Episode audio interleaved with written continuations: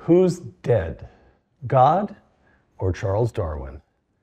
Michael Behe, a biochemist, John Lennox, a mathematician, Stephen Meyer, a geophysicist. Filming today in Fiesole, Italy. Uncommon Knowledge, now.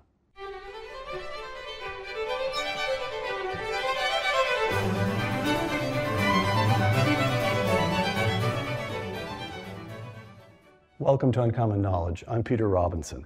A professor of biochemistry at Lehigh University, Michael Behe holds an undergraduate degree from Drexel and a doctorate in biochemistry from Penn.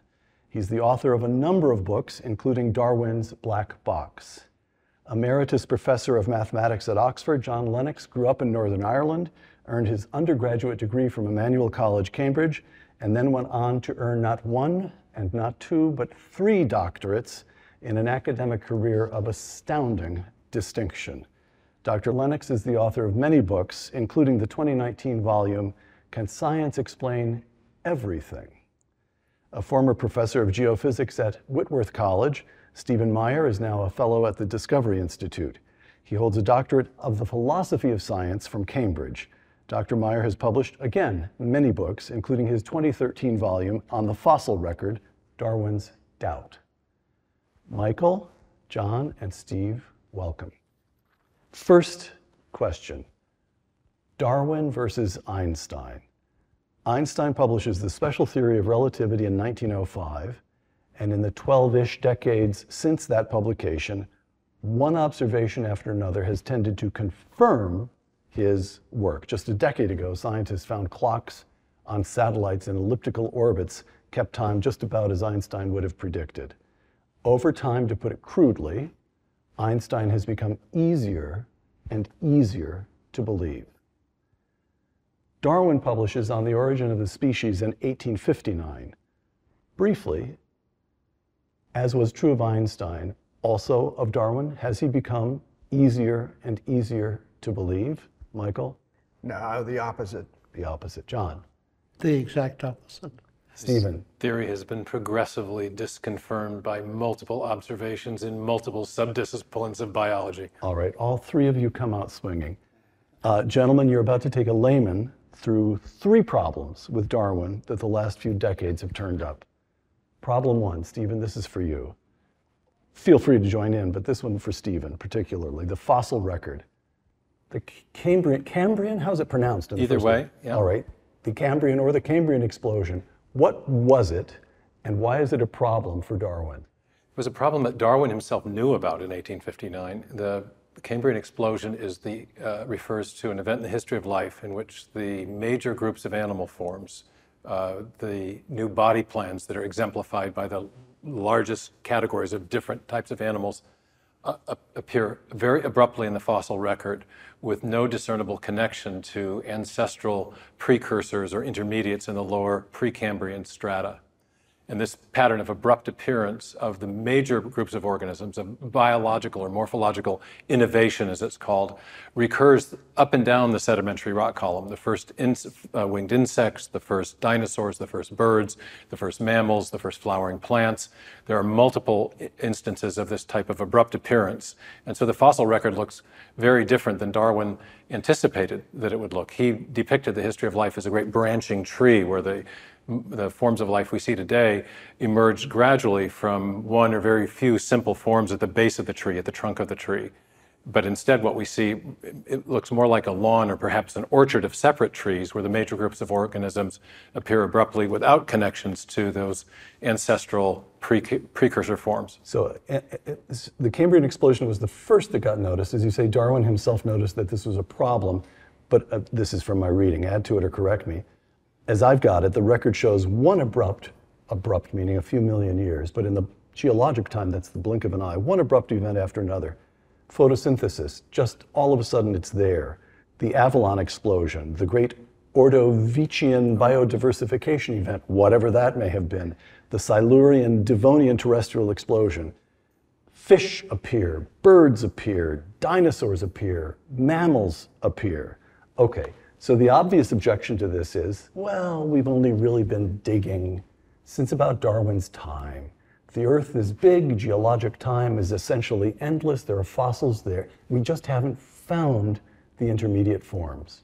Right. That's an, uh, an objection to the claims about fossil discontinuity that's known as the artifact hypothesis. The idea is that the, the missing ancestral forms are an artifact either of incomplete sampling Yes, or incomplete preservation. right. The Cambrian explosion itself poses a, uh, presents a very nice test of that artifact hypothesis. Uh, the, the claim uh, with, with respect to sampling is that, the, uh, that we haven't looked long enough. Well, we're 160 years on now from the Cambrian, or from, from the publication of The Origin of Species. And the, the, the uh, Cambrian explosion, from our point of view, has become even more explosive. There are more new forms of life, no, more new animal forms known now in that Cambrian explosion event than there were in Darwin's time. And yet, with that passage of time, we've found no more of the, the intermediate. So there are more new forms still, all of which are still lacking intermediate So ins- forms. instead of our findings regressing to some sort of Darwinian mean, they're departing from Darwin more and more and more. Right. All right. Quickly, uh, one last notion here, one last question on this um, before I turn to my big problem in life, maths, with, with John Lennox. Um, punctuated equilibrium. Stephen Jay Gould, the late and by all accounts, great. He seems to have been a dynamic teacher. He was certainly prolific. The great uh, biologist Stephen Jay Gould, who held, well, you tell me what punctuated equibli- equilibrium held and why it doesn't answer the problem. as Well, as it, was a concerned. it was a wonderful uh, new idea. Uh, Gould and uh, an- another paleontologist, uh, Niles Eldredge, formulated this theory in the late 1970s.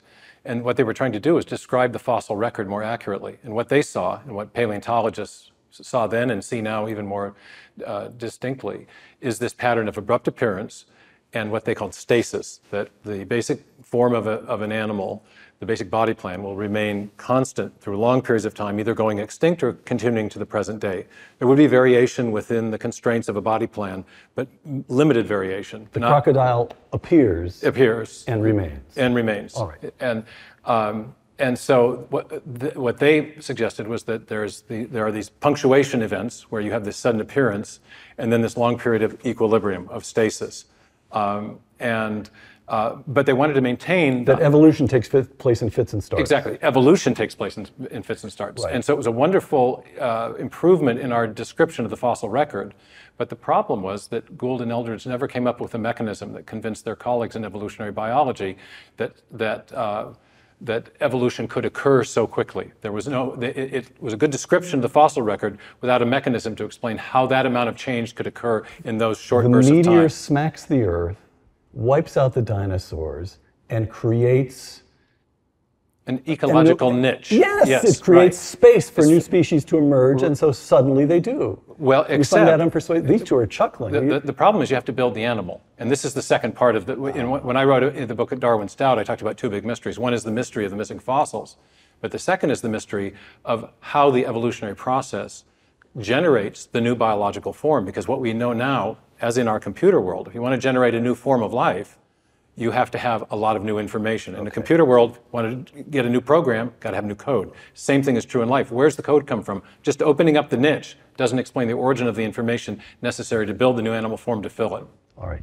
Now we come to maths, the mathematical problem. Maths was always my weakest subject, and I am extremely conscious that I'm speaking to the emeritus professor of mathematics at Oxford University. All right. So let me just put in layman's terms, as best I can, and I have worked on it, what I take to be the mathematical problem that has emerged in recent decades with Darwin we know now something about when life seems to have emerged, something between four and five billion years ago. We now know quite a lot about the rate at which random genetic mutations take place. Darwin's theory suggests that evolution arises because random genetic mutations take place and natural selection acts on them. We also know quite a lot about how complicated it is to create proteins that function, proteins, chains of amino acids, a couple of hundred and longer. And the math simply doesn't work. From the beginning of time to the present, there is some number of mutations that had to have taken place to create the life that we see around us, and it just doesn't add up. Is that right, roughly? Oh, it's much worse than that. Because I think one of the very important things, and I'm not a biologist, but I do study the biologists as carefully as I can, is that Darwin's theory, whatever it does or doesn't do, says zero about the origin of life. He didn't Right. claim to speak about the origin He of always life. presumes that the preexistence of a form from which other forms right. evolve. Okay. But unfortunately, for many years, Richard Dawkins uh, obscured everything, obfuscated the whole Dawkins, situation. Dawkins, the Oxford biologist. That's that's right. because he said that uh, natural selection, which Darwin discovered, and he describes it as a blind automatic process, Yes. is responsible for the existence and variation of all of life. Now, he later admitted, took far too long to do it, that evolution in the Darwinian sense cannot be responsible for the origin of life for the simple reason is that evolution, whatever it does or doesn't do, presupposes the existence of life. Right. So you have two separate problems here. One is the origin of life, which We'll goes come back to that one, I promise. Okay, We'll come to that goes one. back to the origin of information, as, Right. as Stephen has mentioned. But the second is just the sheer calculation. Now, you mentioned things in your questioning Yes, that I have to do with the origin of life, proteins, and so on. And I, one of my examiners at Cambridge was Sir Fred Hoyle. And he came to Cardiff, where I was a lecturer many years ago, and he shocked everybody by he just stood up and said to an absolutely packed crowd because he was famous, he said, Life cannot have originated on Earth. And there was a, a collective gasp. And he said, I've done the calculations, and mathematically it is simply impossible. There isn't enough time. And I actually have a copy of those calculations at home. And he just said it, it's quite obvious if you do the calculations, and he puts it very simply and pregnantly, you know, rabbits produce rabbits and very little else. And what his mathematics, I think, showed him was that the innocent aspect of evolution, which we can all accept, that is, you get minor variations on a theme, which Yes. Michael here has dealt with so successfully in his book, The Edge of Evolution, that's non controversial. But once you go beyond that and think of new animals, new body plans, all of that kind of thing, Darwin's only- book is the origin of species. It's Yes, not minor that's variations right. within species. That- it's that's the right. origin of species. But I I think, you know, what cuts all this for me now is not what the mathematicians are saying, but what the mathematically conscious biologists are saying. Now, one of my friends in Oxford is a very distinguished biologist, uh, Professor Denis Noble. And he has just made absolutely clear. He said, Neo Darwinism, that is the modern synthesis, that uh, Standard textbook theory that we all learn. natural selection and mutation doesn't need to be improved, it needs to be replaced. And he almost was quoting someone like Lynn Margulis, another very distinguished person, who said it's dead. So these are people who know about the calculations, who know about the complexity, and saying from that perspective, it's dead. All right. So I. Um, Fred Hoyle, we should add, add was a very famous mid-century, mid-last century astronomer. yes, that's Correct. right. All right. Michael, problem three for this little layman cellular biology. Um, can you just tell us about irreducible? This is your, your sort of Thing. signal concept, irreducible complexity, and the story of the mousetrap. Sure. Uh, well, m- might start. Uh, might be good to start by saying that Darwin and folks in his day didn't know much about the cell. Right. They had crummy microscopes that looked like a little piece of jelly, and they knew nothing about molecules. And we now know that life. Tiny and elementary also meant simple to them. So, yes, of biologically that's, that's correct. All so, like Jello or a jelly, they thought it might just bubble up from the sea. But modern science, in the past 70 or so years, has shown that this, the cell is run by molecular machines, real machines made of molecules, and really sophisticated ones. We have, there are machines that act as propellers, machines that act as trucks to bring supplies from one side of the cell to the other side of the cell. So when you when you magnify these days, we know enough about cells to know that they're not little blobs of jello. That's right. You get inside a, a cell and you're looking at a city.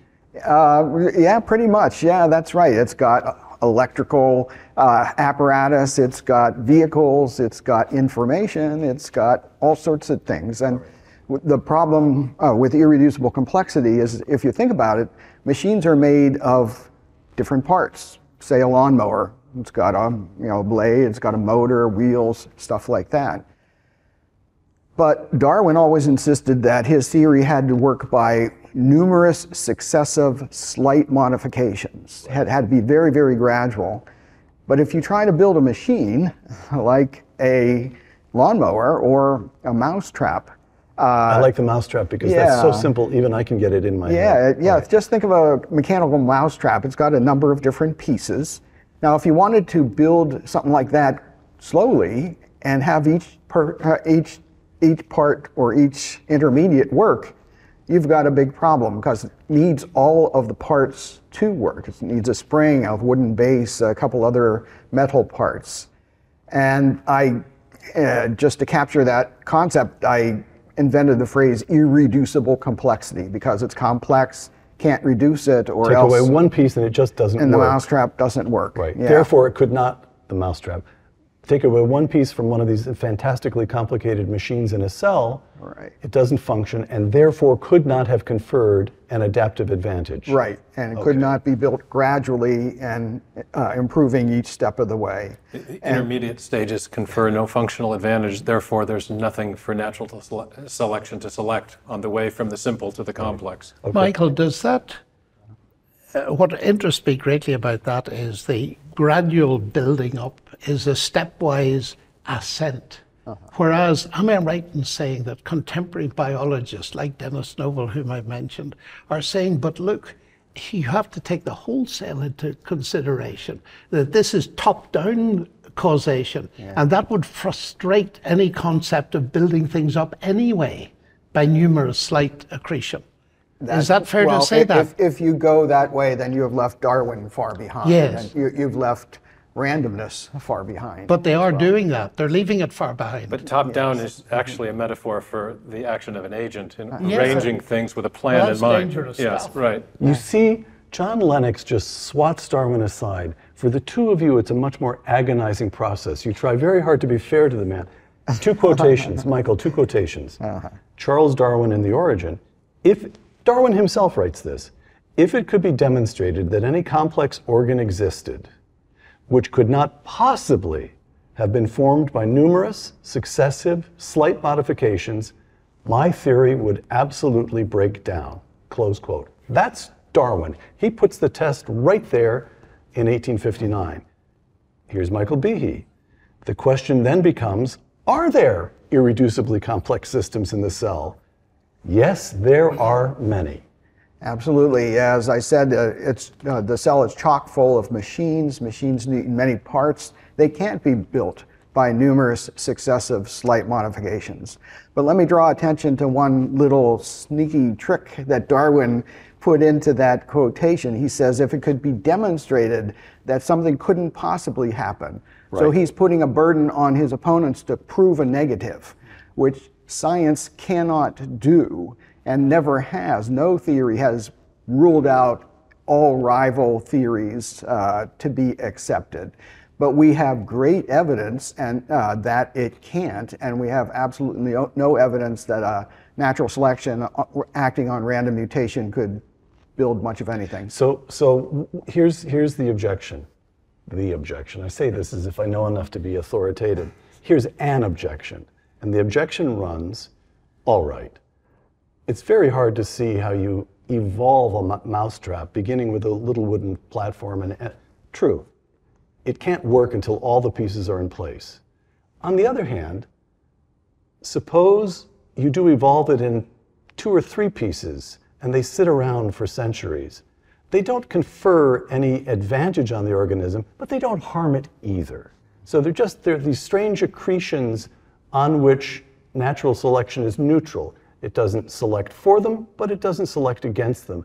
And then after eons and eons, we worry about the maths later, after eons and eons, the final piece drops into place and suddenly it functions. Plausible? Uh, no, that's ridiculous. Uh, I mean, realistically, uh, would you? He has, he's, being, he's being very careful of Darwin, but he's swatting me aside. All right, go- go ahead. No, if, if you think, you know, suppose you didn't have a mousetrap. So you say, well, let me, what can I do? I'll just go into my garage and pick out a few pieces that would function uh, as a mousetrap. And you say, well, I need a spring. Well, here's one in this grandfather clock I have. You know, you wind Right. up, I'll just use that. And I need a, I need a hammer to squash the mouse. I'll use this crowbar over here. But the pieces don't, aren't adjusted to each other. You can't just take random pieces and put them together. And natural selection, which, as Darwin said, is, is constantly scrutinizing life, would not be expected to make things in the shape that they would need to be for some future use. They would only, uh, they would hone them for what they were doing right now. All right. Can, can I weigh in on Sure, this? of Because there's a connection between what Mike's talking about and the mathematical problems that John was alluding to. And that is that in these actual systems, these nanomachines that Mike has made famous through his work, for example, the bacterial flagellar motor or the ATP synthase, one's a, one's a This rotary. man has made the flagellar motor a rock star. Well, he kind of has. He kind Yes, of he has. actually- But it's you know it's a 30 part rotary engine. The ATP synthase is a turbine with multiple parts, but the parts are made of proteins, and proteins are the in, in essence the toolbox of the cell. That they they perform specific functions in view of their three dimensional shapes. So they make the parts of molecular machines. They function as enzymes to catalyze reactions at super fast rates. Uh, they help process information. But if you were to, to, to build a, a, a, system like the flagellar motor, you need 30 proteins that fit together in, a, in an integrated fashion. But that requires genetic code. Each one of those proteins requires a long stretch of genetic information to build the protein. And so what you're talking about is not just, you know, some bent hammer or something sitting around doing nothing. You're talking about a need for genetic information that's that is sufficient to overcome these long odds against uh, against building the protein in the first place. So it'd be like to change the metaphor slightly, a gigantic uh, haystack the size of the North American continent, and you're only allowed to search one ten thirty seventh of the of the, the continent, maybe a tiny little square of Southern California. When, if that's the case, are you more likely or less likely to To find the needle. to find the needle? And, you're, and, and the answer is you're overwhelmingly more likely not to find the needle than to find it, which is to say the mutation selection mechanism lacks the creative power to generate new biological anything information. close to the creative. Exactly, we're and that's about- for one that's protein. one protein out of 13 proteins necessary to make the waving little tail, which is only one machine. Um, All right. And that, in a sense, is before you said anything about the fact that the information required is linguistic. And linguistic language is not produced by random processes. Right. And this is a hugely Linguistic, you've got to important explain thing. what you mean well, by that. It's take the- linguistic in the way the Take DNA the human Go genome. Code, exactly, Ah, yes. code, all The human genome is the longest word we've ever discovered, and we can call it a word because it's written in a, a chemical language of, of four letters.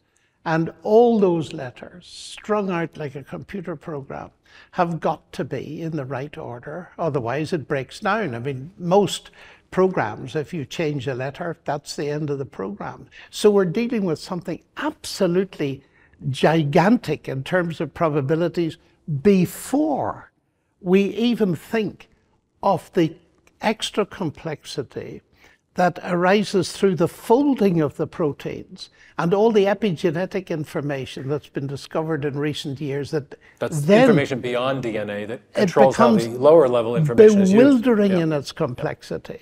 And uh, therefore, it becomes a huge stress. And my own simplistic view is to say I prefer an explanation that makes sense to one that doesn't make sense. All right. If I could add just Sure. a little something, we're, we're talking about this ultra complex machine, the bacterial flagellum, and, and saying that but Darwinian processes are laughably inadequate to explain it. But I want to point out that it can explain things a whole lot more simple than a bacterial flagellum. We talked about how many amino acids these things have, and there's 30 proteins and 400 amino acids, and uh, so 12,000-ish or so. But in order to develop resistance to the anti-malarial drug uh, chloroquine, it took trillions and trillions of uh, malarial cells, Plasmodium falciparum, to get two crummy mutations. Two, and we're talking about 12,000 for the flagellum. Now, trillions, and, and for each extra, extra uh, mutation, it goes up exponentially. That, you know, Steve was talking in exponential language, but that's another factor of a trillion for another one, and another factor of a trillion for a, the next one, too. So this is truly, truly, you know, uh, even much, much simpler things than we've been talking about are beyond Darwinian processes. I, I just want to add one little cute thing is that uh, these days scientists can do uh, evolution in the laboratory, grow bacterial cultures, and uh, for a long time and see what happens. And uh, a man named Richard Lenski, a biologist at Michigan, did this for a bacterium called E. coli. And one of the first mutations that he saw that really helped the bacteria grow faster was when it deleted the genes, got rid of the genes for the bacterial Instead of adding information, flagellum. it's dropping it. Exactly. And that's something we haven't touched on yet, but it's oftentimes a whole lot faster and easier to get rid of stuff and improve a species' chance to survive and prosper than to But you build can't stuff. get a new species by dropping out information, by becoming That's- stupider. That's But- but correct. adding, adding new capabilities requires new proteins, Mm-hmm. which requires solving this combinatorial problem, this search for those exceedingly rare sequences among the vast number of gibberish sequences that don't do anything Okay, li- useful. little parenth- So again, you're back to the needle in the haystack problem. This is the layman struggling to understand this again. Copernicus says the earth revolves around the sun. Had he had access to telescopes that would be developed not that many decades later, let alone to the instruments we have for searching the heavens today, he would have understood immediately that that suggestion was ridiculous, right? And so what we're talking about here You, is you think you mean vice got, versa? excuse me, I've got it the other way around. I've got it the other way Yeah. around. Copernicus is the, Copernicus is the one who correct Ptole- the old Ptolemaic system. Right. Ah, okay, so Ptole- the Ptolemaic system, which persists until what? Four, we, I don't want to get Galileo mixed in all this, but we get this get like this that, into yeah. the 16th century. Yeah. Telescope, which Copernicus Copernicus figures out that that's partly because of the technology. He can see what they couldn't see before. All right. So Darwin's a, a little 170 some years ago, and they it was plausible that the little tiny cell was a blob of jello in the old days. But now, thanks to Behe here, we can look into that cell and we have the same experience going into smaller and smaller dimensions that telescopes had going into the larger and larger dimension, which is every time we look, it becomes more complicated, deeper, richer, more mind-boggling. Is that roughly correct? That's roughly right, and it's, it starts back in the, Importantly correct. Yeah, it starts back in the 1950s, you know, with Watson and Crick, Mm-hmm. and what uh, historians of science now call the molecular biological revolution. Uh, they, of course, elucidated the double helix structure of the molecule. they discovered the language. Exactly. They, discover, they discovered the structure of the molecule in 1953, but it's Crick who makes the important breakthrough in 1958. He was a code breaker in World War II. And he formulates something called the sequence hypothesis. And he proposes that the four chemical subunits that run along the interior of the DNA molecule are they're, they're called nucleotide bases or just bases. The- he propose, proposes that they are functioning like alphabetic characters in a written text, or like, for example, the zeros and ones in a section of software today. That is to say, they perform a function as a group, not in virtue of any of their physical properties, but in virtue of their uh, sequential arrangement in accord with an independent symbol convention, later discovered and now known as the genetic code. And in, uh, over the ensuing seven or eight years, Crick's sequence hypothesis was confirmed by a series of experiments on both sides of the Atlantic. And that gave us this new informational understanding. The information revolution came to biology because what we realized is that in, inside the cell, we have a, a complex information storage, transmission, and processing system. And to explain the origin of life, you've got to explain that. And to explain any new form of life, you've got to explain how you can take a section of code, randomly change it, and hope to come up with another section of code without destroying the function of the code you started so with. So the three of you, I, I want to get to the to, to the way science, capital S, is responding to people such as the three of you. But the three of you are not some sort of throwbacks saying you're attacking all that civilization stood for. What you're saying is, wait, we know more than they did. Look at the newest information. You're, you're, you're the, you're, you are champions for the latest science, not for some sort of retrograde worldview. Is that that's fair?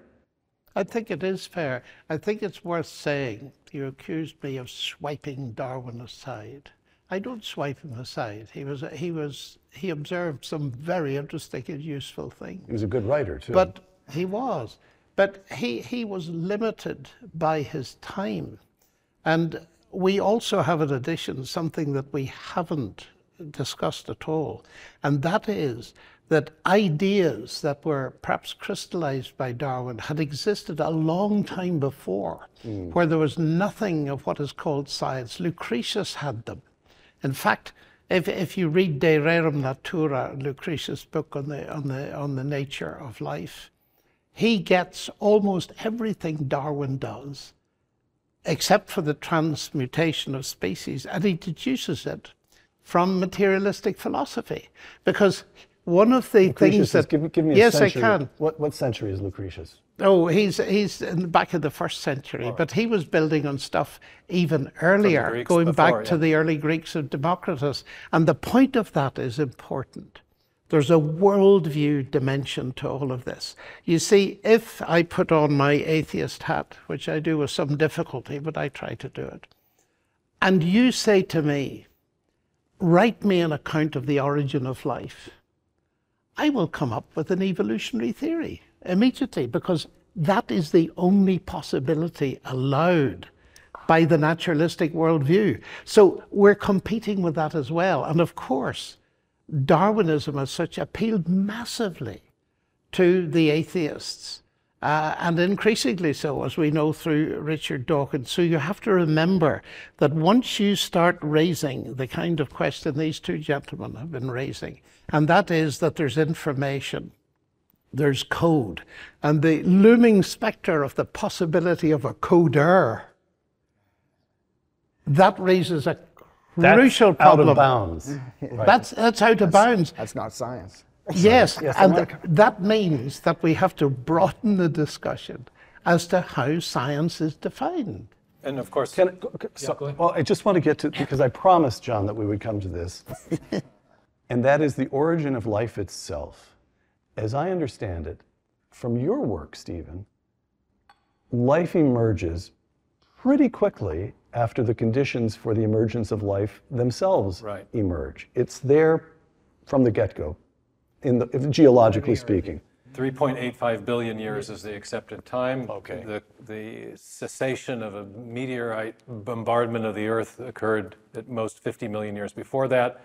A blink of the eye geologically, we get from simple chemicals to a complex, functionally integrated cell with information processing systems and miniature machines. Okay, so here's what I was taught when I was going through school. There was the famous Urey experiment, 1952, I looked it up, where if you put in a chamber all the chemicals that were supposed to have been present when Earth was at the moment when life arose, and introduced, I seem to remember from textbooks, the idea that there was some terrible thunderstorm. So you mix it all up with electricity.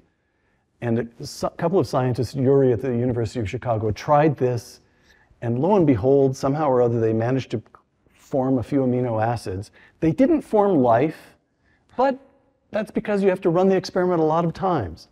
And as I understand it, now, again, to the extent that we understand, you couldn't, the more we try to run better experiments than Urey was able to in 1952, the farther we are from actually creating anything that could be recognized as life. Is that roughly correct? Yes. So uh, once again, we have this understanding which is receding from us rather than finding ourselves approaching it. What does that mean? Well, it means that we're understanding more the complexity that was not realized at the time. They thought, I think, that it was just enough to get a few amino acids and hey presto, it would happen. They knew nothing of the linguistic structure. And so what has happened subsequently is it has receded, as you say, because we've discovered more and more about the sheer sophistication about what life is. And by the way, nobody really knows what life is. Huge irony is that 1953, you have the Miller-Urey experiment, big splash in the media, but you also have the Watson and Crick discovery. And the two things have run counter to each other ever since. Miller and Urey produced two or maybe three protein forming amino acids out of the ensemble of 20 that you would need to build a whole protein. But more importantly, they didn't show how you could sequence the amino acids properly to get them to fold into proteins. To do that, you need instructions. And those instructions were found on the DNA molecule. And it's the origin of the code that pre has presented the most acute problem for origin of life research because chemistry simply doesn't move in the direction of informational complexity. It moves in other directions. One, so one other origin. you can't get from chemistry to code. That's the problem. if I could just hop in just for a sec, Yes, yes, uh, yes. I I just add that the the uh, process you described that people were hopeful in the fif- early 50s, and the more they worked, the more difficult they saw the problem to be. That means you're barking up the wrong tree. That's the signature of a wrong idea because if you have the right idea, you expect future results to haste to support it. Again, like Einstein. Exactly. But on the other hand, Darwin thought the cell was a little glob of jello. But the more and more we find, the more and more and more sophisticated uh, genetic code, uh, splicing of DNA, molecular machinery, uh, and, and so on.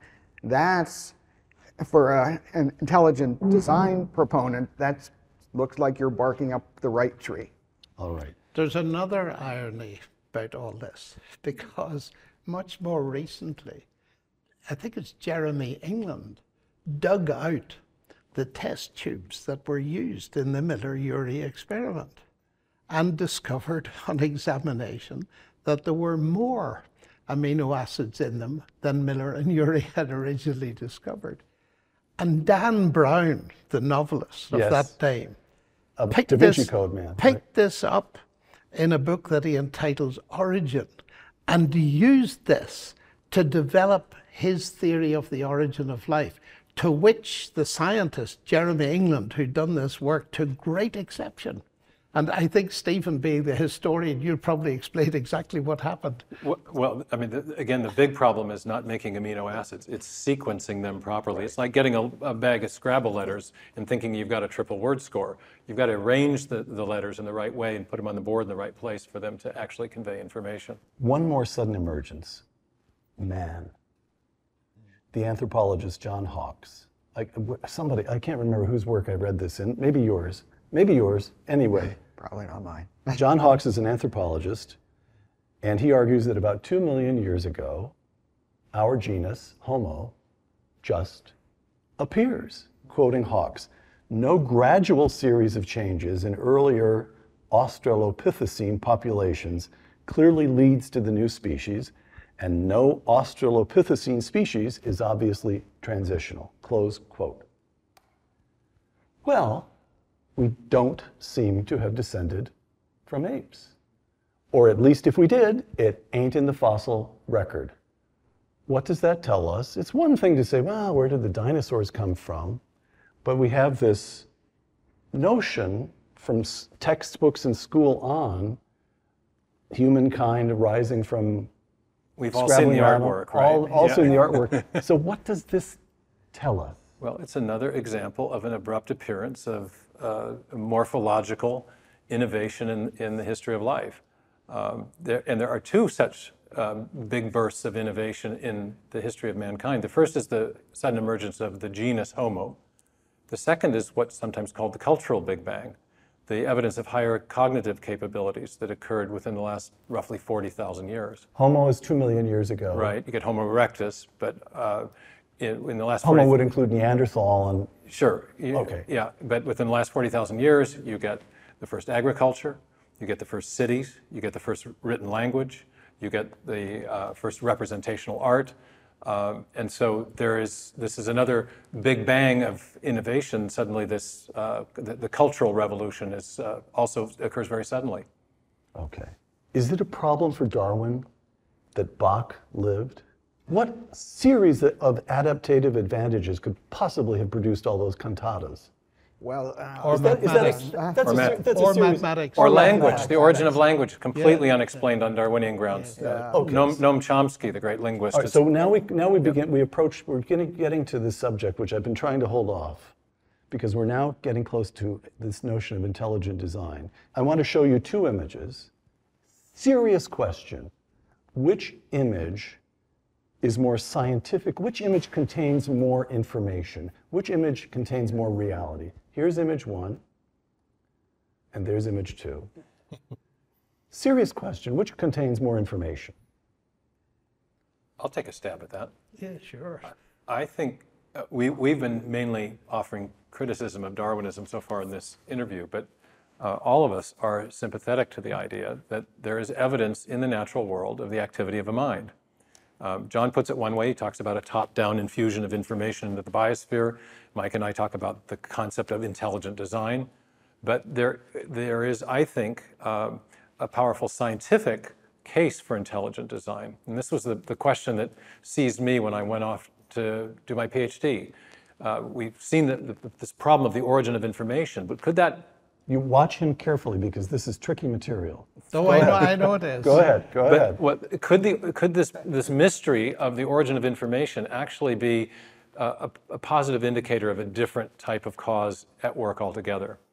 Um, and the person who helped me most think this through was actually Darwin himself, because Darwin pioneered a method of historical scientific reasoning where he, he realized that if you were wanting to explain an event in the remote past, you should try to explain it by causes that you see now in operation. And he got this principle from the great geologist Charles Lyell. So in eastern Washington, where I live, there are little patches of white powdery stuff still on the ground from an event that happened in uh, May of 1980. And if you don't know what caused that white powdery stuff, you'd use a standard historical method of reasoning known as the method of multiple competing hypotheses. And you, so you'd formulate some hypotheses. Maybe it was a flood, maybe it was an earthquake, maybe it was a volcanic eruption. Which of those explanations is best according to Darwin and Lyell's principle? Well, it's the volcanic eruption because we have seen volcanoes produce white powdery stuff, and floods and earthquakes don't do that. So if you apply this principle of reasoning, if you look for a cause now in operation, and ask yourself, well, what is the cause now in operation that produces digital information? You come to one and only one type of cause, and that's a mind. Bill Gates says that DNA is like a software program, but much more complex than any we've ever created. What, it, what does it take to, to produce software? It takes a programmer. So what we think we're seeing with the, the digital information that's in DNA is not just a problem for Darwinian evolution, but it's a, po- a positive indicator of the activity of a mind or an intelligent agent acting in the history and the, and the origin of life. I'm co- coming to you with, a, I'm going to set this up with a quotation. Listen to this, and then the question goes to you. Bill Clinton, if you see a turtle on a fence post, you know it didn't get there by itself. all of creation, all this complex world we see around us is a turtle on a fence post. Behe looks at complicated subcellular biology and says, this couldn't have happened randomly. Meyer looks at the fossil record and says, too many things just appear. And John Lennox runs the maths and says, if there's a code, maybe there's a coder. Now, it's one thing to observe certain limits to what Darwin and others may have been able to explain. Mm-hmm. The explanation stops here. That's as far as we can get. Mm. And it's something quite different to cross that line and say, oh, I think I see what's on the other side. Are you in for intelligent design? I'm in for answering your question about the two pictures, first of all. Ah! You asked me how much information is contained in those two pictures. Yes, I did. I suspect it's almost equal. I think the question you should have asked is how much truth is contained in those two pictures. Now, to come back to your precise question, the first picture shows what people commonly call the ascent of man Yes. from lower animals. Yes. Now, here's where Darwin helped me massively by expressing in a letter a profound doubt. He said, you know, and I'm only paraphrasing because I haven't got the quote in my head. He said, you know, I'm troubled by the fact that if my explanation is correct, then how do we account for the human capacity for rational thought? He said, after all, if we started with lower animals and a monkey's mind, he said, well, is there any thinking in a monkey's mind? Now, hold that just for a moment because I have lots of fun with my scientific friends. I sometimes ask them, what do you do science with? And of course, they name some expensive machine. I say, no, no. Oh, they say, you mean your, and they're about to say mind when they realize that's not politically correct. And they say your brain. I said, okay, well, I believe the brain and the mind are separate, but what is your brain? Um, give, me the, give me the brief history of the brain. I ask them, and I've done this many times. It's fascinating. And they say, well, the brain in the end is the end product of a, a mindless, unguided process. And I smile at them and I say, and you trust it? I say, now tell me honestly, that computer you use every day, if you knew that it was the end product of a mindless, unguided process, would you trust it? Now, here's the thing I have spoken with dozens of leading scientists and pushed them on this, and every single one has said no. I said, You have a problem because you are giving me an argument that undermines rationality. And they turn to me and, and, they say, Where did you get that argument? I said, Well, firstly, from Charles Darwin. They say, I don't believe you. And then I quote Darwin. Yeah. Darwin's doubt. This not his the one, other doubt. That's his other doubt. Yep. Darwin's doubt about the reliability of human Of rationality. mind. Now, this, to my mind, goes to the heart of the implication of the whole business. And it's why I believe that there is an intelligence behind the universe. I'm a mathematician.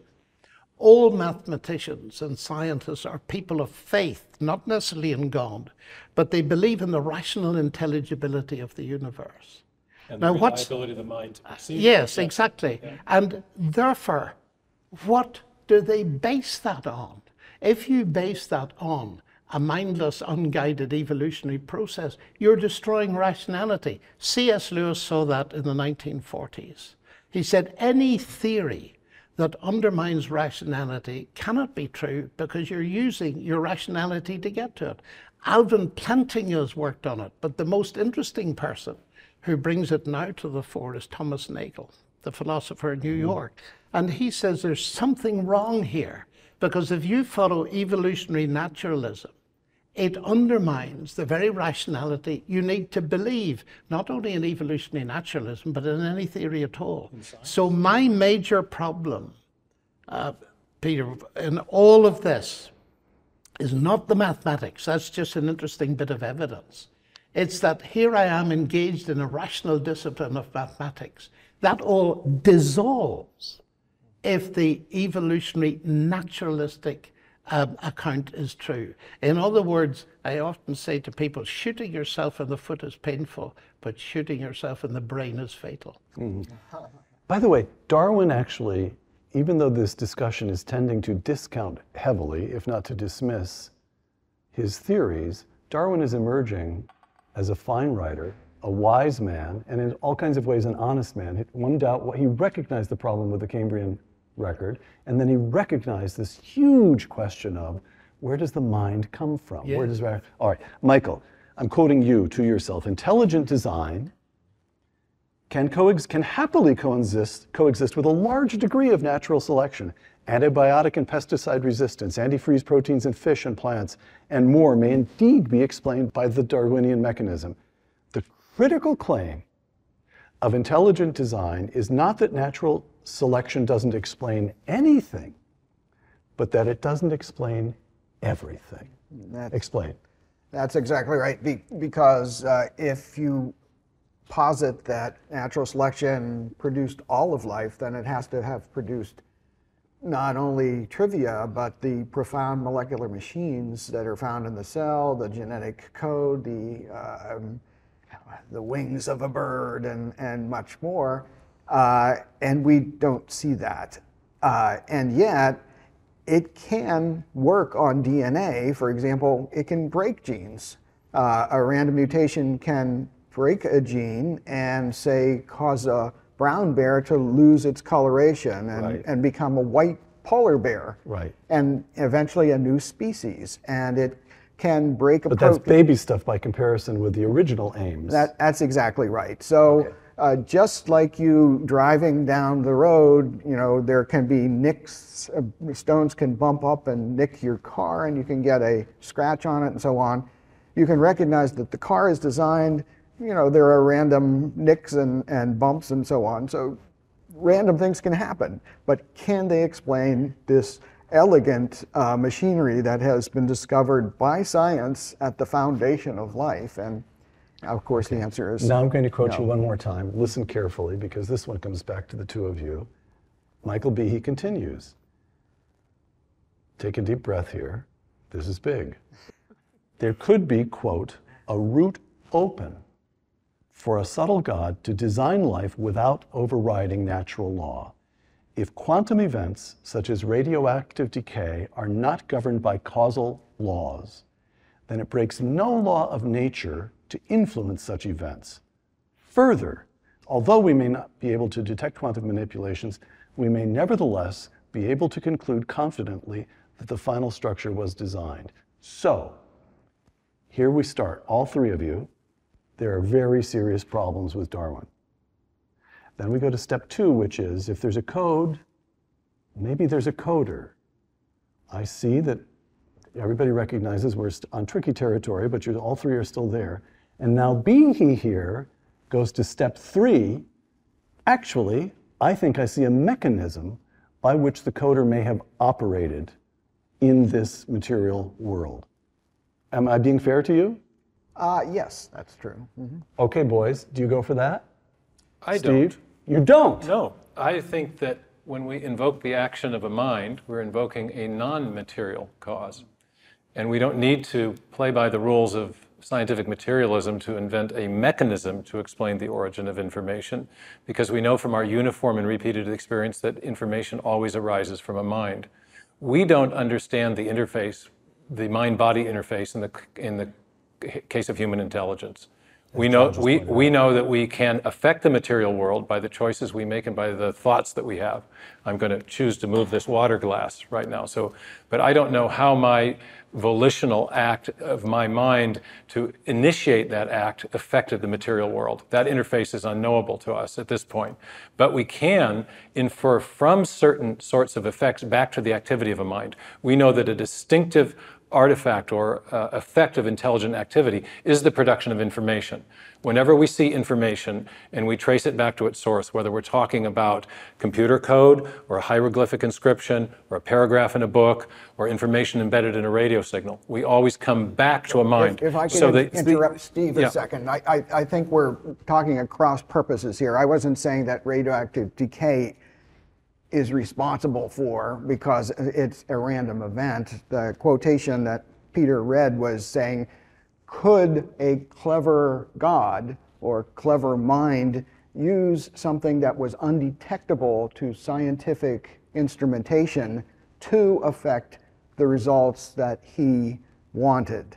So it's not a mechanism, it's a tool rather, and it's a tool wielded let- by a let me- mind. I'm not so much disagreeing with Mike Behe. I mean, disagreeing with the requirement that many of our evolutionary colleagues want to place on the theory of intelligent design that it formulate its alternative explanation as a mechanistic cause. We're proposing a different kind of cause, a mental cause, which is something we recognize from our ordinary experience, but is somehow when we get into the science lab, we want to say, well, everything has to be explained materialistically, Isn't it- even isn't it- information, which we know doesn't come about by undirected material processes. Isn't it in, I'm going to go to John Lennox as the referee here. Oh. Is it, isn't, it, isn't it in the nature of science, even among, perhaps even especially among believers? Newton was a, I think it's fair to say he was a Christian. He was certainly a de- he was a Christian, of course. All the pioneers Of they mathematics were, believers so New- in and God. Newton understands himself to be exploring the mind of God. Yes, that's right. And at right. some basic level, Newton, faithful Christian, is saying, how did he do it? Yeah. How did he do this? How did he do that? He's not saying, well, it's the mind of God, therefore I, the, oh, no, no more questions to follow. He's Correct. in search of specific mechanisms, and that's a good and noble thing which endows us with nine tenths of what we know about physics in some basic way, right? So, so here's the question that pre- presents itself to me, layman that I here stand in for, for baffled people the world over. science, uh, the question in science, how does it happen? Charles Darwin says, here's how it happened. Okay, and if you guys want to say, well, Charles Darwin was wrong, then I say, okay, if it didn't happen that way, how did it happen? And it, the answer can't just be God, or it can't just be designer. There's some sort of human impulse in us to say, well, how? How? What's the mechanism? And that's a fair question, and Behe's taking a shot at it. And When- Stephen's trying to say no. no, I, I, Go ahead. well, I'll come Go back ahead. at you in a Go minute. ahead. I- yeah, When I think- Newton discovered his law of gravitation, he didn't say, now I've got a scientific explanation, I don't need God. What he did was to write Principia Mathematica, most famous book in the history of science, and expressed in it the hope that his research would lead thinking people to believe in God. In other words, he believed his science was showing evidence of an intelligent input into the universe. Now- Beauty, design, predictability. Yes, but the, the important thing here is that a huge confusion comes up through Richard Dawkins suggesting that the God explanation is the same as the scientific explanation. That's like saying that the Henry Ford explanation for a motor car is the same as the explanation in terms of physics and automobile engineering. They're different kinds of explanation, and we need both to give a full explanation. And there are different kinds of questions, Peter. The, Yes. The question of how the internal combustion engine operates can be answered using principles of mechanical and electrical engineering. But the question of the origin of the car can't be answered apart from invoking Henry the act- activity of an intelligence. In the Principia, Newton developed, he described the, the ongoing regular process of gravity, and he used a law, a mathematical law, to describe that process. But he also believed that the fine tuning of the solar system gave direct evidence of the activity of a designing intelligence. He said this most beautiful system of sun, planet, and comets could only be the product of an intelligent and powerful being. So he actually made a direct design argument.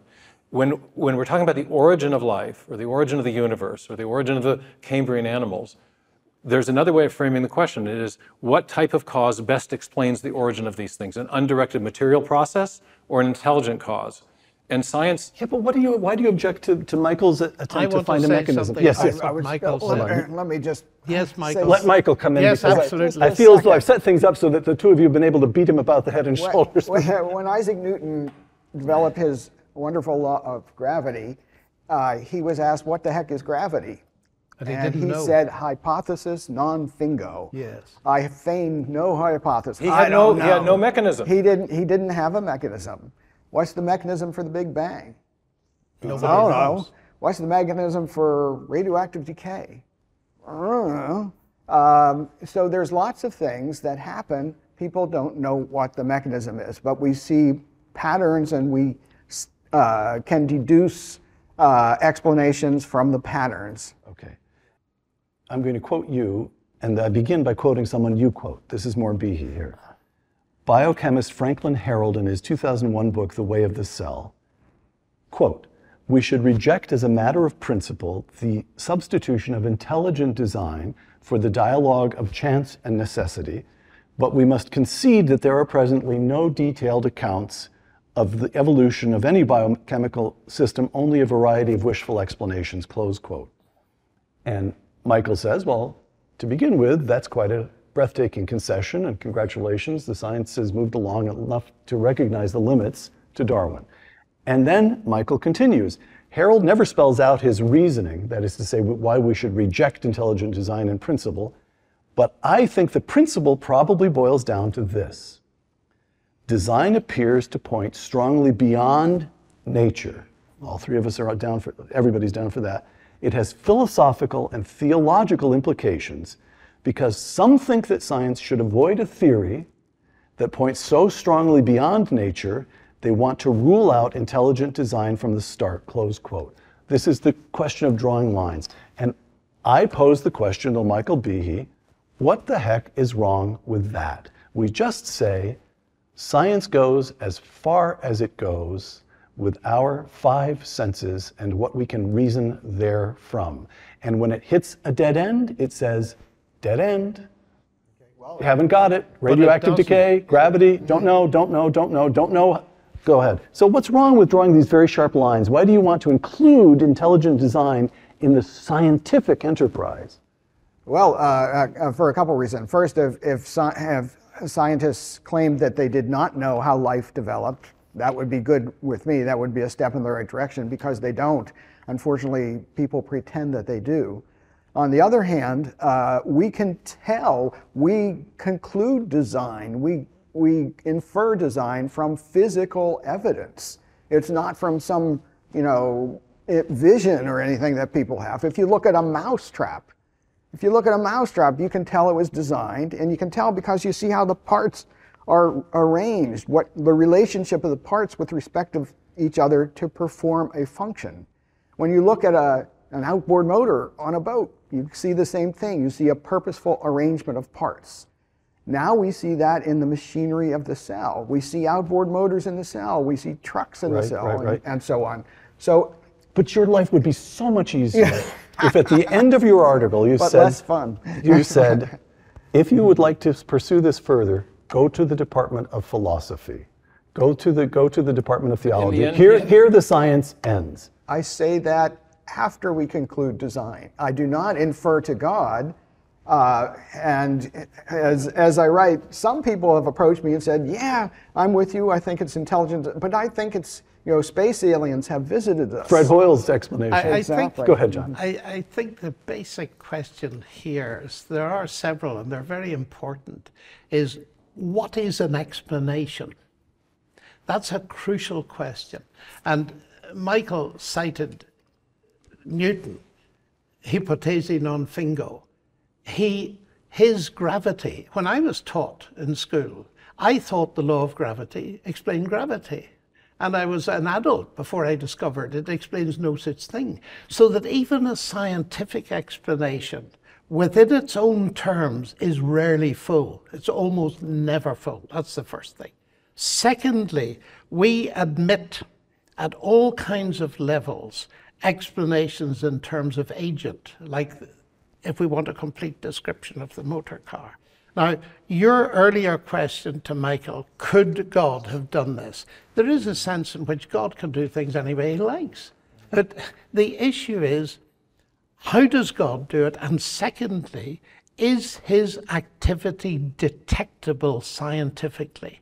Now, I'm putting those words together very carefully. Not is his involvement detectable, but is it detectable in terms of science? In other words, if you set up your definition of science as restricted to the five senses, Yes. so that you're not, and here comes the principle, the Socratic principle, that is often violated, that the late Antony Flew saw, that when he came to conclude that there was an intelligent designer behind the universe on the basis of DNA, and they said, Oh, but you can't do that. He said, I follow the evidence where it leads. And this is the clash that arises. You can either say, Well, science has come to an end. It cannot answer this question. There are very few people want to say that. Or you say, science is limited. We must open the field to other kinds of questions, like the why questions of purpose, like teleology and all this kind of thing. And the underlying mistake that we're forced to think is that science and rationality are coextensive when they're not. And also that there. That is to say, science doesn't, science doesn't, del- science does not cover the full field of rationality No, rationality. history is a rational Or- discipline. and So that is there are philosophy. other kinds of sciences, and this is what my PhD was about. There's historical There's scientific, historical historical science, scientific start. reasoning, which is all about Abduction. abduction, uh, inferring back to causal, to, to explain causal origins. Imagine that you walk into the British Museum and you look at the Rosetta Stone, and you and someone says, "Well, how did that? How did those inscriptions come about?" If the archaeologist is governed by the, the a principle that you uh, alluded to indirectly, it's called methodological naturalism. We may only infer materialistic causes, whatever the evidence. The, the, the scientist would miss the obvious explanation. This was produced by scribes, Right. by intelligent agents. There are distinctive indicators of the activity of intelligence, and therefore that allows It's us language. to, to infer. language. There, there was one, one uh, of the early uh, pioneers in the information sciences named Henry Quastler said that the creation of new information is habitually associated with conscious activity. In other words, our uniform and repeated experience affirms that there's only one type of cause that produces information. But uniform and repeated experience is the basis of all historical scientific reasoning. So there is a, a basis in historical scientific reasoning to infer intelligent design. There's no need or reason to limit the conclusions that we can consider in that, in that branch of science because Unless, and here's the bottom line for all of this, unless you presume a naturalistic worldview and imprison yourself And within that's its not fair. confines. that's the key issue. That's not fair. If the evidence leads beyond a naturalistic view, you must pursue it, correct? Why, Yes, not, why but- shouldn't you? All right. Yeah. But why shouldn't you? That's right. exactly what I'm saying. Yeah. Okay. Otherwise, you're You're closing yourself within a prison. All Yeah. right. Um, all three of you strike me as, well, of course, you're rather argumentative, but you all three of you strike me as, as rational men, and yet look at the lives you lead. Steve Meyer wrote an article on the Cambrian explosion for the Proceedings of the Biological Society at the Smithsonian Institution, and his editor was harassed and finally left the institution. Michael Behe has evoked from his colleagues at Lehigh University, which is a great university and especially strong in the sciences, a statement on their website that Dr. Behe is entitled to express his views, but we, his colleagues in the biology department, do not view them as science. He's been disclaimed. He's been disclaimed. Why? Academics espouse all kinds of crazy ideas. Why should these ideas, why should the challenge to Darwin and the suggestion that if there's a code, there's a coder, the suggestion of an intelligent design, evoke such singular hostility? What is going on? I'll start with John because I didn't give you the What is going on is the domination of naturalism and materialism in the academy, which is so ironical. I'm from Oxford University. Its motto, and it's been there for a long Dominus time, is Dominus Illuminatio Mea. The people that founded the great universities of the world had no problem with the idea of an intelligent designer of the universe. But now, somehow, in the academy, anybody who espouses the idea that was the foundation of modern science in the 16th and 17th centuries, arguably as a historical thesis, is out. That strikes And me that as a idea, that idea is, the the founding idea is, the founding idea is well, let me quote C.S. Lewis. Men became scientific. Why? Because they expected law in nature, and they expected law in nature because they believed in the legislator. There it is, encapsulated. That's Whitehead's thesis, if you want it, North Whitehead. And, and the point is, these gentlemen here, tragically, have been subject to an anti intellectualism that has lost the spirit that lies behind the modern science that these universities claim to teach. two quotations, and then I'm going to ask each of you to comment. Here's quotation number one Oxford biologist Richard Dawkins, your sometime debating opponent, Richard Dawkins, quote, The universe we observe has precisely the properties we should expect if there is at bottom no design, no purpose, no evil and no good, nothing but pointless indifference. Here's a second quotation from a man who at the time he wrote this was known as Cardinal Ratzinger. He would later become Pope Benedict XVI. Quote, let us go directly to the question of evolution and its mechanisms. Microbiology and biochemistry have brought revolutionary insights here. We must have the audacity to say that the great projects of the living creation are not the products of chance and error. They show us a creating intelligence and they do so more luminously and radiantly today than ever before. Who's the better scientist? Who has a better grasp? Well, the first the- on the statement is not best- a statement of science at all. Dawkins is giving his own atheistic belief and doing a spin on morality, which he contradicts in his own life. So it's, it's of no consequence, I think. I, I'd like, you know, I, Remind me never to cross you, John.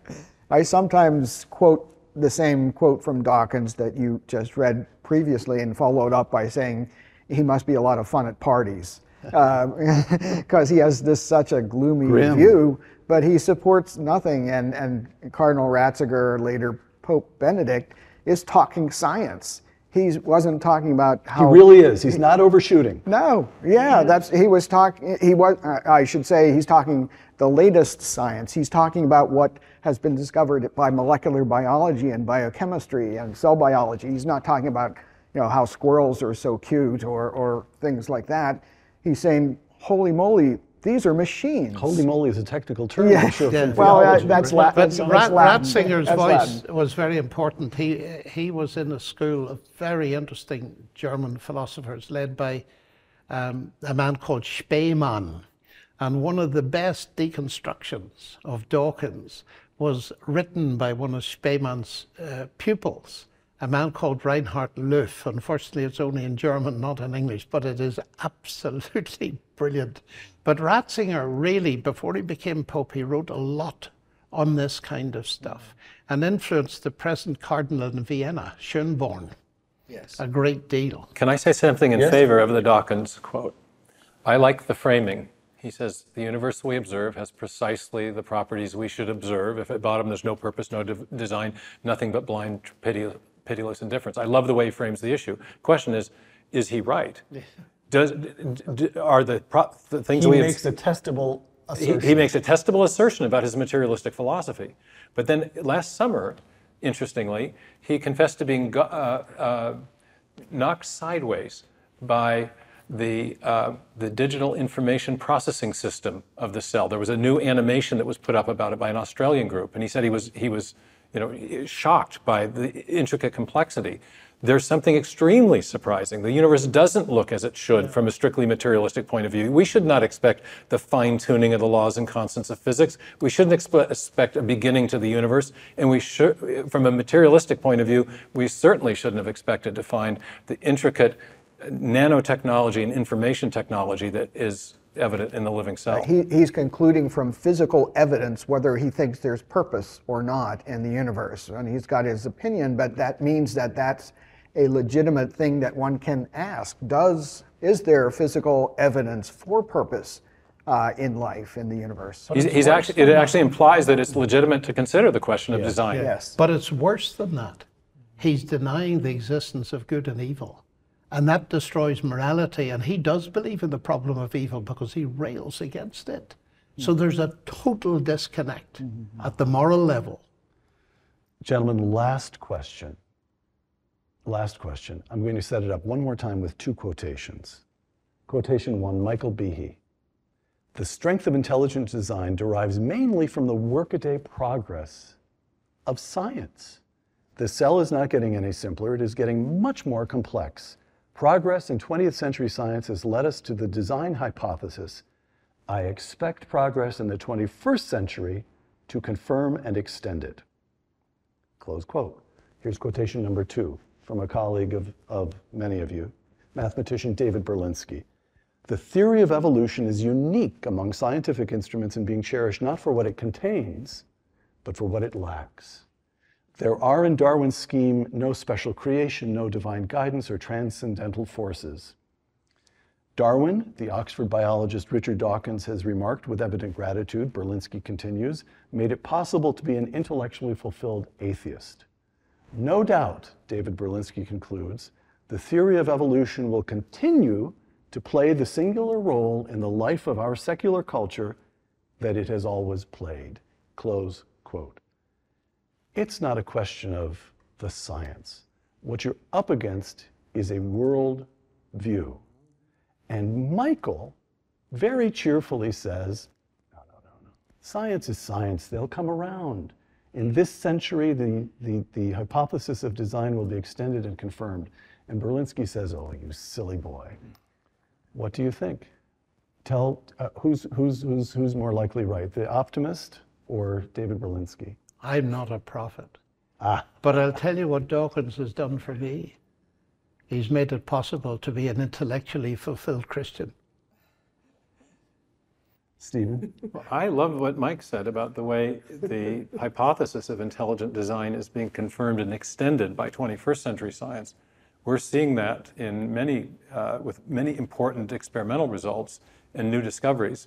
For example, a few years ago, the discovery that uh, only a certain portion of the DNA codes for proteins and the rest doesn't led many neo Darwinists to uh, develop the concept of junk DNA. Yes. The, the 97% that doesn't code for proteins, they said, is Useless. just the leftover Right. uh, uh, the, the flopsome and gypsum of the, of the uh, random trial and error process of natural selection and random mutation. Several of our leading uh, ID proponents in the 1990s and early 2000s said, well, we agree that there should be some evidence of those random mutations accumulating, but not 97%. So we're going to predict, based on our theory, that, that those non-coding regions of the DNA aren't junk DNA, but rather they are importantly functional. And that prediction has now been confirmed by the ENCODE project and a num- number of other interesting developments in bioinformatics. And we now know that the, the, the non-coding regions of the DNA are functioning roughly like an operating, in a, uh, an operating system in a computer. They're controlling the timing and expression of the coding files. And so we actually, uh, th- this is a, a prediction that was made by proponents of intelligent design that's been confirmed by new, new discoveries. Michael, I didn't answer your question. Am I an optimist? Actually, I am. Not a biologist, but reading the stuff from the so called third wave of biology really does make me quite an optimist that there will be an intellectual breakthrough. There was a meeting at the Royal Society. under the weight of accumulating scientific under the work. weight of evidence. Yes. They, it's, it's a very heavy ship, but it's beginning to turn, I think. And there was evidence at the Royal Society meeting just a couple John's couple referring of to a meeting ago. in 2016 that was convened by uh, members of the Royal Society and evolutionary biologists who doubt the, the standard neo-Darwinian model and who are saying we need a new theory of evolution and they- they called the meeting to explore new evolutionary mechanisms that could either replace or supplement natural selection because of its lack of creative power. I said that was the last question, but here's the last question. Too much fun. Here's, here's you, three of you, lovely, cheerful, splendid men, and you say if there's a code, there's a coder, and you say, well, there are mechanisms by which one could imagine a mind participating or intervening or participating, let's say that, in the material world. All right, here's the objection. Haven't you ever heard of the Inquisition? Haven't you ever heard of the religious wars? Don't you understand the importance of the American settlement, whereby we had the Puritans in New England and the Episcopalians in the South and the Catholics in Maryland, and the settlement was to each his own. But there's going to be a public space here in which we can work together. This is, this is what gives us the, the, the, the American, modern American the University of the modern research, let's put it that way, the modern research institution. And it's the way you three are going. Maybe the three of you don't intend it, but the people who come right after you are going to be right back to put them in stocks, old fashioned morality. The religion, religion is a very tricky and quite often in human history baneful influence. And the three of you are kicking open the door to this dragon that we had very carefully locked up. Michael? Well, opinions differ on that, I think. Uh, but, you know, the thing is that You're this- undoing, you're undermining the Enlightenment. this is science, and science doesn't care about your particular worldview. We have, uh, throughout history, uh, scientific discoveries such as the microbial world and relativity and uh, other uh, other things have upset our very notion of what reality is.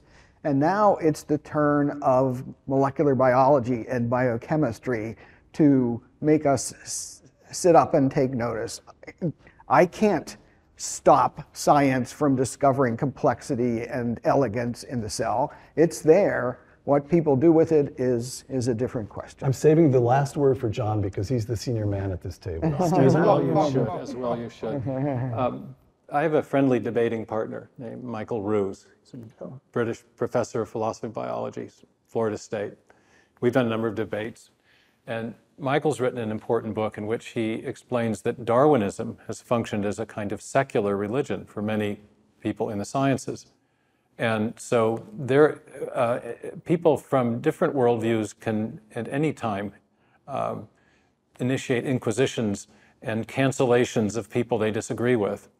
I think we all have to be careful not to in, indulge in that. But this isn't, uh, the, the, the, cancellations have not just come from one side or the other in the debates in human history.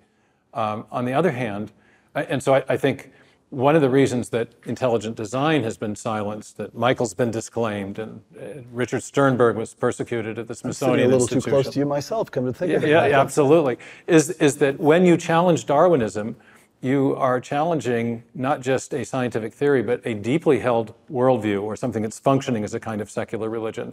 And people on that side of the aisle have been guilty of, of uh, indulging in cancel culture.